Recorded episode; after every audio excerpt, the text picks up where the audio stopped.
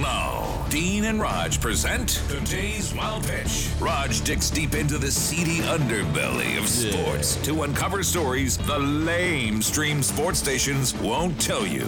Here's Rog. Pete Rose, always a lightning rod of controversy, was in Philly as part of a celebration for the team that brought a World Series championship to the city of brotherly love back in 1980. During the game against the Nationals, the Philly announcers interviewed Pete live on the air, which was a mistake. Pete went on a rant about someone hitting a nut high fastball. Tony, congratulations. What did you hit?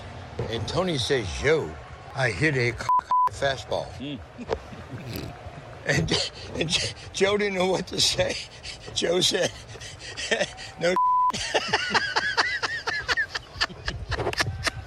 Pretty sure we don't have a seven second delay, so Oh, Ooh. oh boy. Sounds like Rose, who was known as Charlie Hustle, had just hustled from the liquor store. That's today's wild pitch.